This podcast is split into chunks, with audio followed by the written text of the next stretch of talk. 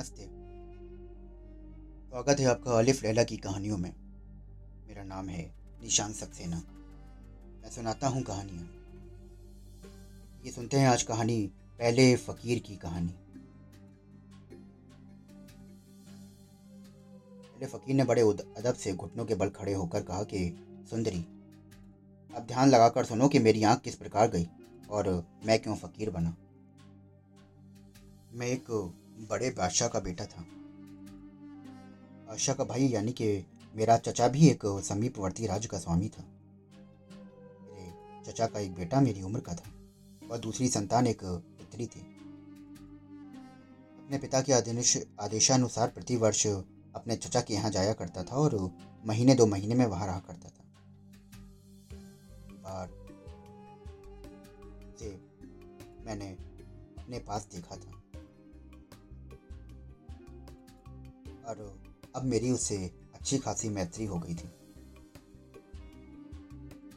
दिन मैंने देखा कि मेरा चचेरा भाई असाधारण रूप से प्रसन्न है। उसने सदा से अधिक मेरा सत्कार किया। स्वादिष्ट भोजन कराया और भांति भांति के खेल तमाशों से मेरा मनोरंजन किया। फिर मुझसे कहने लगा कि पिछली बार तुम्हारे जाने के बाद मैंने बड़ी जल्दी और बहुत ही सुंदर ढंग से एक महल बनवाया है। अब रात हो गई है, इसलिए मैं सोना चाहूँगा। फिर तुम्हें कल एक नया महल दिखाऊँगा। लेकिन शर्त यह है कि तुम किसी को यह भेद नहीं कहोगे। मैंने ऐसा करने की सौगंध खाई। वो उठकर गया और कुछ ही देर में एक सुंदर स्त्री को साथ में लेकर आया। ना उसने मुझे बताया कि ये स्त्री कौन है और ना मैंने उसके बारे में पूछा। हम तीनों बैठकर इधर उधर की बातें करने लगे और पात्रों में भरकर मदिरा पीने लगे। कुछ देर बाद मेरे चचेरे भाई ने कहा कि चलो यहाँ से चलें। ने मुझसे कहा कि तुम इस स्त्री को लेकर कब्रिस्तान जाओ और कब्रिस्तान में जहाँ कहीं भी गुंबद वाली नई कब्र देखो तो समझ लेना कि ये वही जगह तुम्हें महल का प्रवेश कराएगी। दोनों गुंबद के अंदर जाकर मेरी राह देखना। मैं उसी स्त्री के हाथ में हाथ देकर बाहर निकला और कब्रिस्तान की ओर चल दिया। चांदी रात थी, इसलिए हम लोगों को गुंबद वाली नई कप ढूँढने में कहीं ज़्यादा कठिनाई ना हुई। गुंबद के अंदर गए तो देखा कि राजकुमार अकेला ही एक चूने की टोकरी, पानी की गागर और ज़रूरी औज़ार लिए खड़ा है। हमारे पहुँचने पर उसने फावड़े से ज़मीन खोदी। मिट्टी के नीचे पत्थरों की सिले थी जिन्हें निकालकर उसने एक और रख दिया। पत्थर के नीचे एक दरवाज़ा दिखाई दिया और दरवाजे का किवाड़ ऊपर उठाया गया तो नीचे जाने के लिए एक लकड़ी की सीढ़ी दिखाई पड़ी। मेरे चचेरे भाई ने अब उस स्त्री से कहा कि इसी रास्ते पर चलकर वो द्वार मिलेगा, जिसका मैंने तुमसे उल्लेख किया था। वो स्त्री ये सुनकर सीढ़ी से नीचे उतर गई और राजकुमार भी उसके पीछे चला गया। जाने से पहले उसने मुझसे बोला कि तुमने हम लोगों के लिए जो परिश्रम किया है, उसके लिए मैं तुम्हारा आभारी हूँ। लेकिन अब मैं तुमसे विदा लेना चाहता हूँ। हाँ भगवान के लिए इस बात को गुप्त रखना। मैंने बहुत पूछा कि तुम कहाँ जा रहे हो और ये सब क्या हो रहा है? किंतु उसने कुछ ना बताया। उसने केवल इतना कहा कि दरवाजे पर मिट्टी डालकर भूमि समतल कर दो और जिस रास्ते से आए हो, उसी रास्ते से वापस चले जाओ। मैं दरवाजे पर मिट्टी डालकर अपने चचा के महल को वापस हुआ। मुझे नशा उतरने के बाद कुमार की दशा थी और मेरे सर में पीड़ा हो रही थी। इसलिए मैं अपने कमरे में जाकर सो गया। सुबह उठने पर मुझे रात का वृतांत स्मरण करने किया। मैं बड़ा चिंतित था और ये भी सोचता रहा कि मैंने रात को जो देखा वो स्वप्न था या सत्य था। मैंने एक सेवक से कहा कि तू जाकर देख कि मेरे भाई ने उठकर कपड़े बदले हैं या सो ही रहा है। ने लौटकर बताया कि वो तो रात को अपने शयन कक्ष में थे ही नहीं। किसी को ये भी नहीं मालूम कि वो कहाँ गए हैं। इसलिए उनके सेवक और संबंधी बड़ी चिंता में हैं।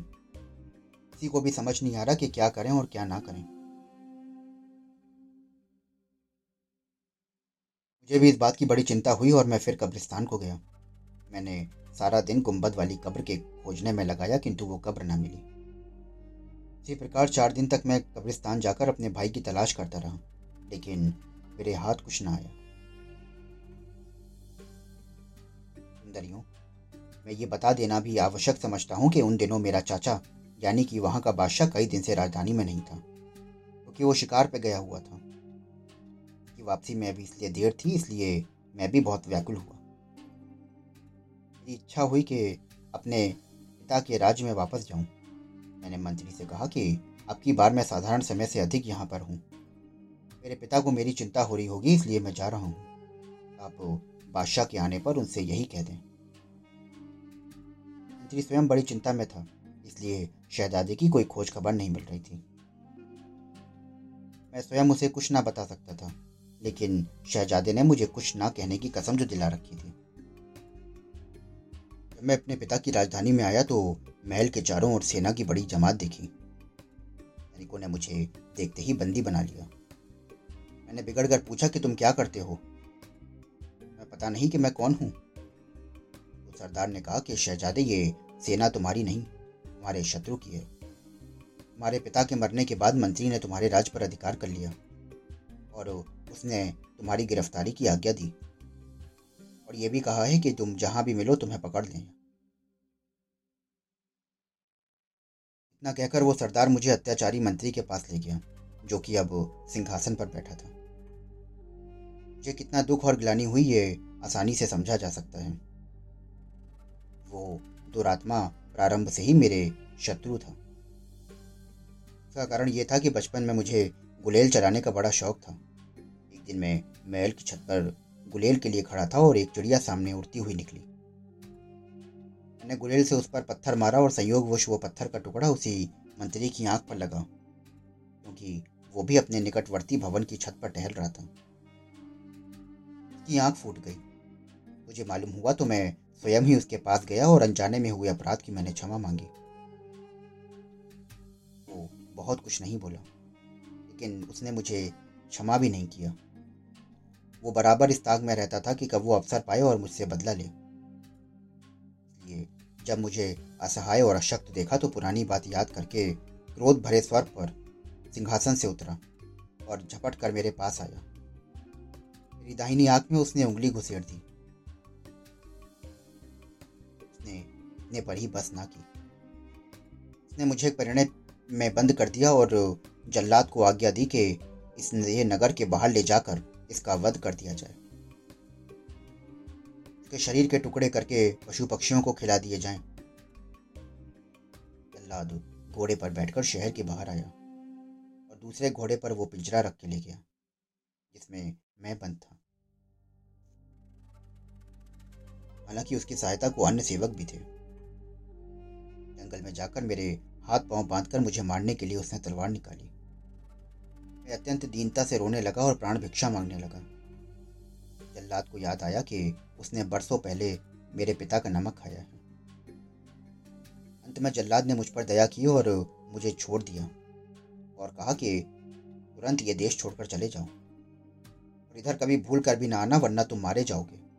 और तुम्हारे चक्कर में मुझे भी प्राणदंड मिल जाएगा। मैंने जल्लाद का बड़ा एहसान माना। भगवान को लाख लाख धन्यवाद दिया कि भले ही आँख गई, लेकिन जान तो बच गई। आना होना, मुर्दा होने से तो अच्छा है। मेरी भूख, प्यास और आँख की तकलीफ़ से हालत बहुत बुरी हो गई थी।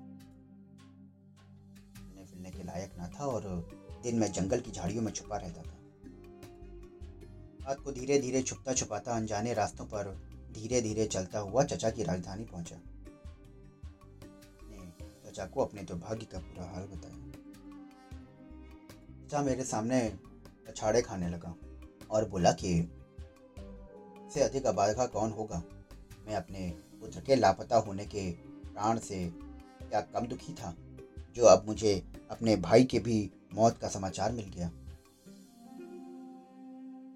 कि निरंतर रुदन से मेरे धैर्य का बाँध टूट गया। मुझमें इतनी क्षमता ना रही कि मैं अपने चचेरे भाई को दिए गए वचन को निभाए रखता।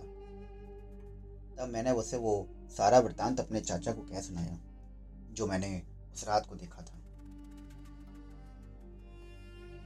ये बातों को सुनकर चचा को कुछ ढांढस मालूम हुआ।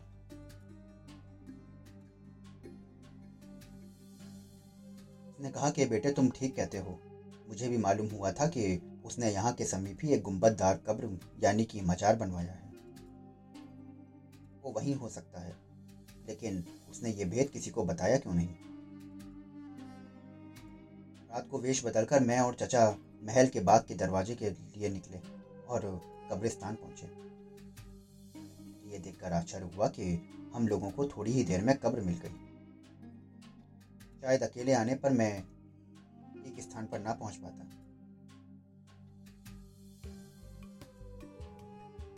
मैंने कब्रों को फ़ौरन पहचान लिया। लोग गुंबद के अंदर गए और लोहे का दरवाज़ा, जिसके नीचे सीढ़ी गई थी आदि बड़ी कठिनाई से खोला। कि शहजादे ने उसे अंदर से चूना आदि लगाकर मजबूती से बंद कर दिया था।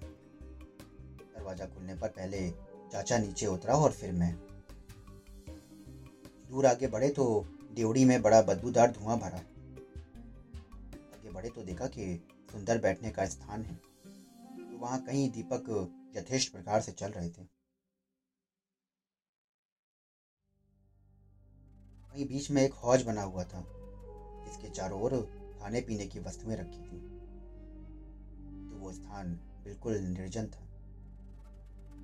फिर हमने देखा कि एक और चबूतरा सा बना है, जिसके बाद एक कक्ष है। पर एक पर्दा पड़ा। है जैसे ही चबूतरे पर चढ़े और पर्दा उठाकर देखा तो दंग रह गए। लोगों ने देखा कि शहजादा उसी स्त्री के साथ, जिसे पहले मैंने देखा था, पलंग पर लेटा था। तो उस पर भगवान का ऐसा कोप हुआ था कि दोनों कोयले की तरह काले हो गए थे।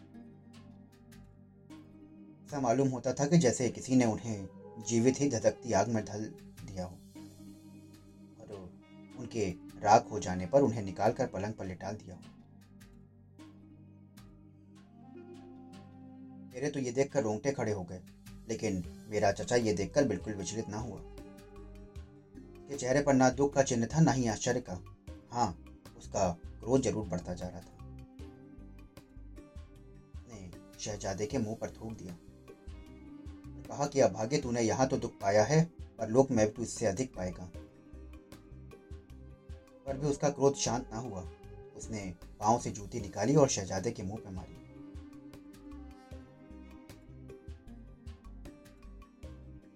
मैंने क्रोध में आकर कहा कि एक तो मुझे वैसे ही भाई के मरने का दुख है।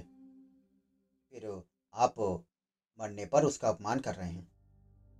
ऐसा क्या अपराध उसने किया है कि जिससे आपकी क्रोधाग्नि इतनी भड़की है?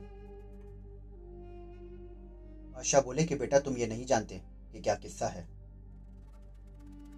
ये आदमी इससे कहीं अधिक भर्सना और दंड का भागी है। ये शहजादा बचपन में ही अपनी सगी बहन पर आसक्त था। जब दोनों छोटे थे तो मैंने बच्चा समझकर उनकी बातों पर ध्यान नहीं दिया। मैंने जब इस बारे में पता लगा तो कड़े पहरे बिठाए। भाई बहन एक दूसरे के सामने ना आए। और शहजादा अकेला ही कुमार्ग, मार्गी ना था। वो अभागी लड़की भी उससे अधिक नीच निकली। अपने भाई से मिलने के लिए तड़पती रहती थी और यद्यपि मेरी शक्ति के कारण खुलकर एक दूसरे के सामने तो ना आते थे, लेकिन आकर्षण कम नहीं था।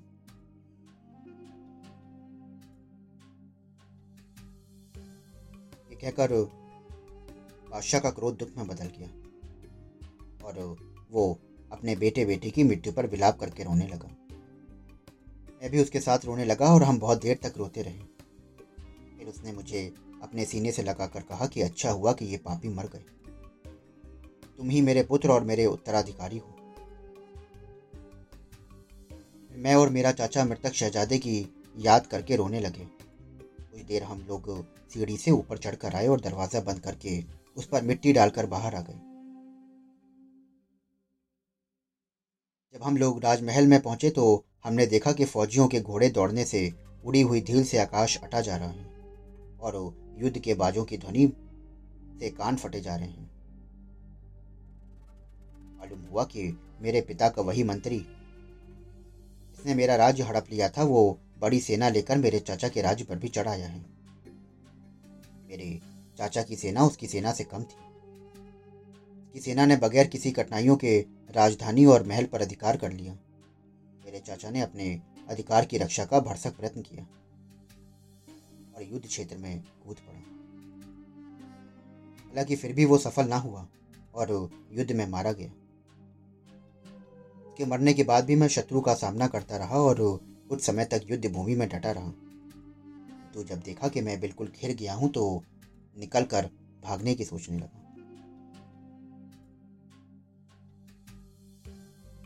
मंत्री की सेना से एक सरदार ने मुझे पहचान लिया और पुराने बादशाह की नमक हलाली के ख्याल से वो मुझे बच लगने का अवसर दे दिया।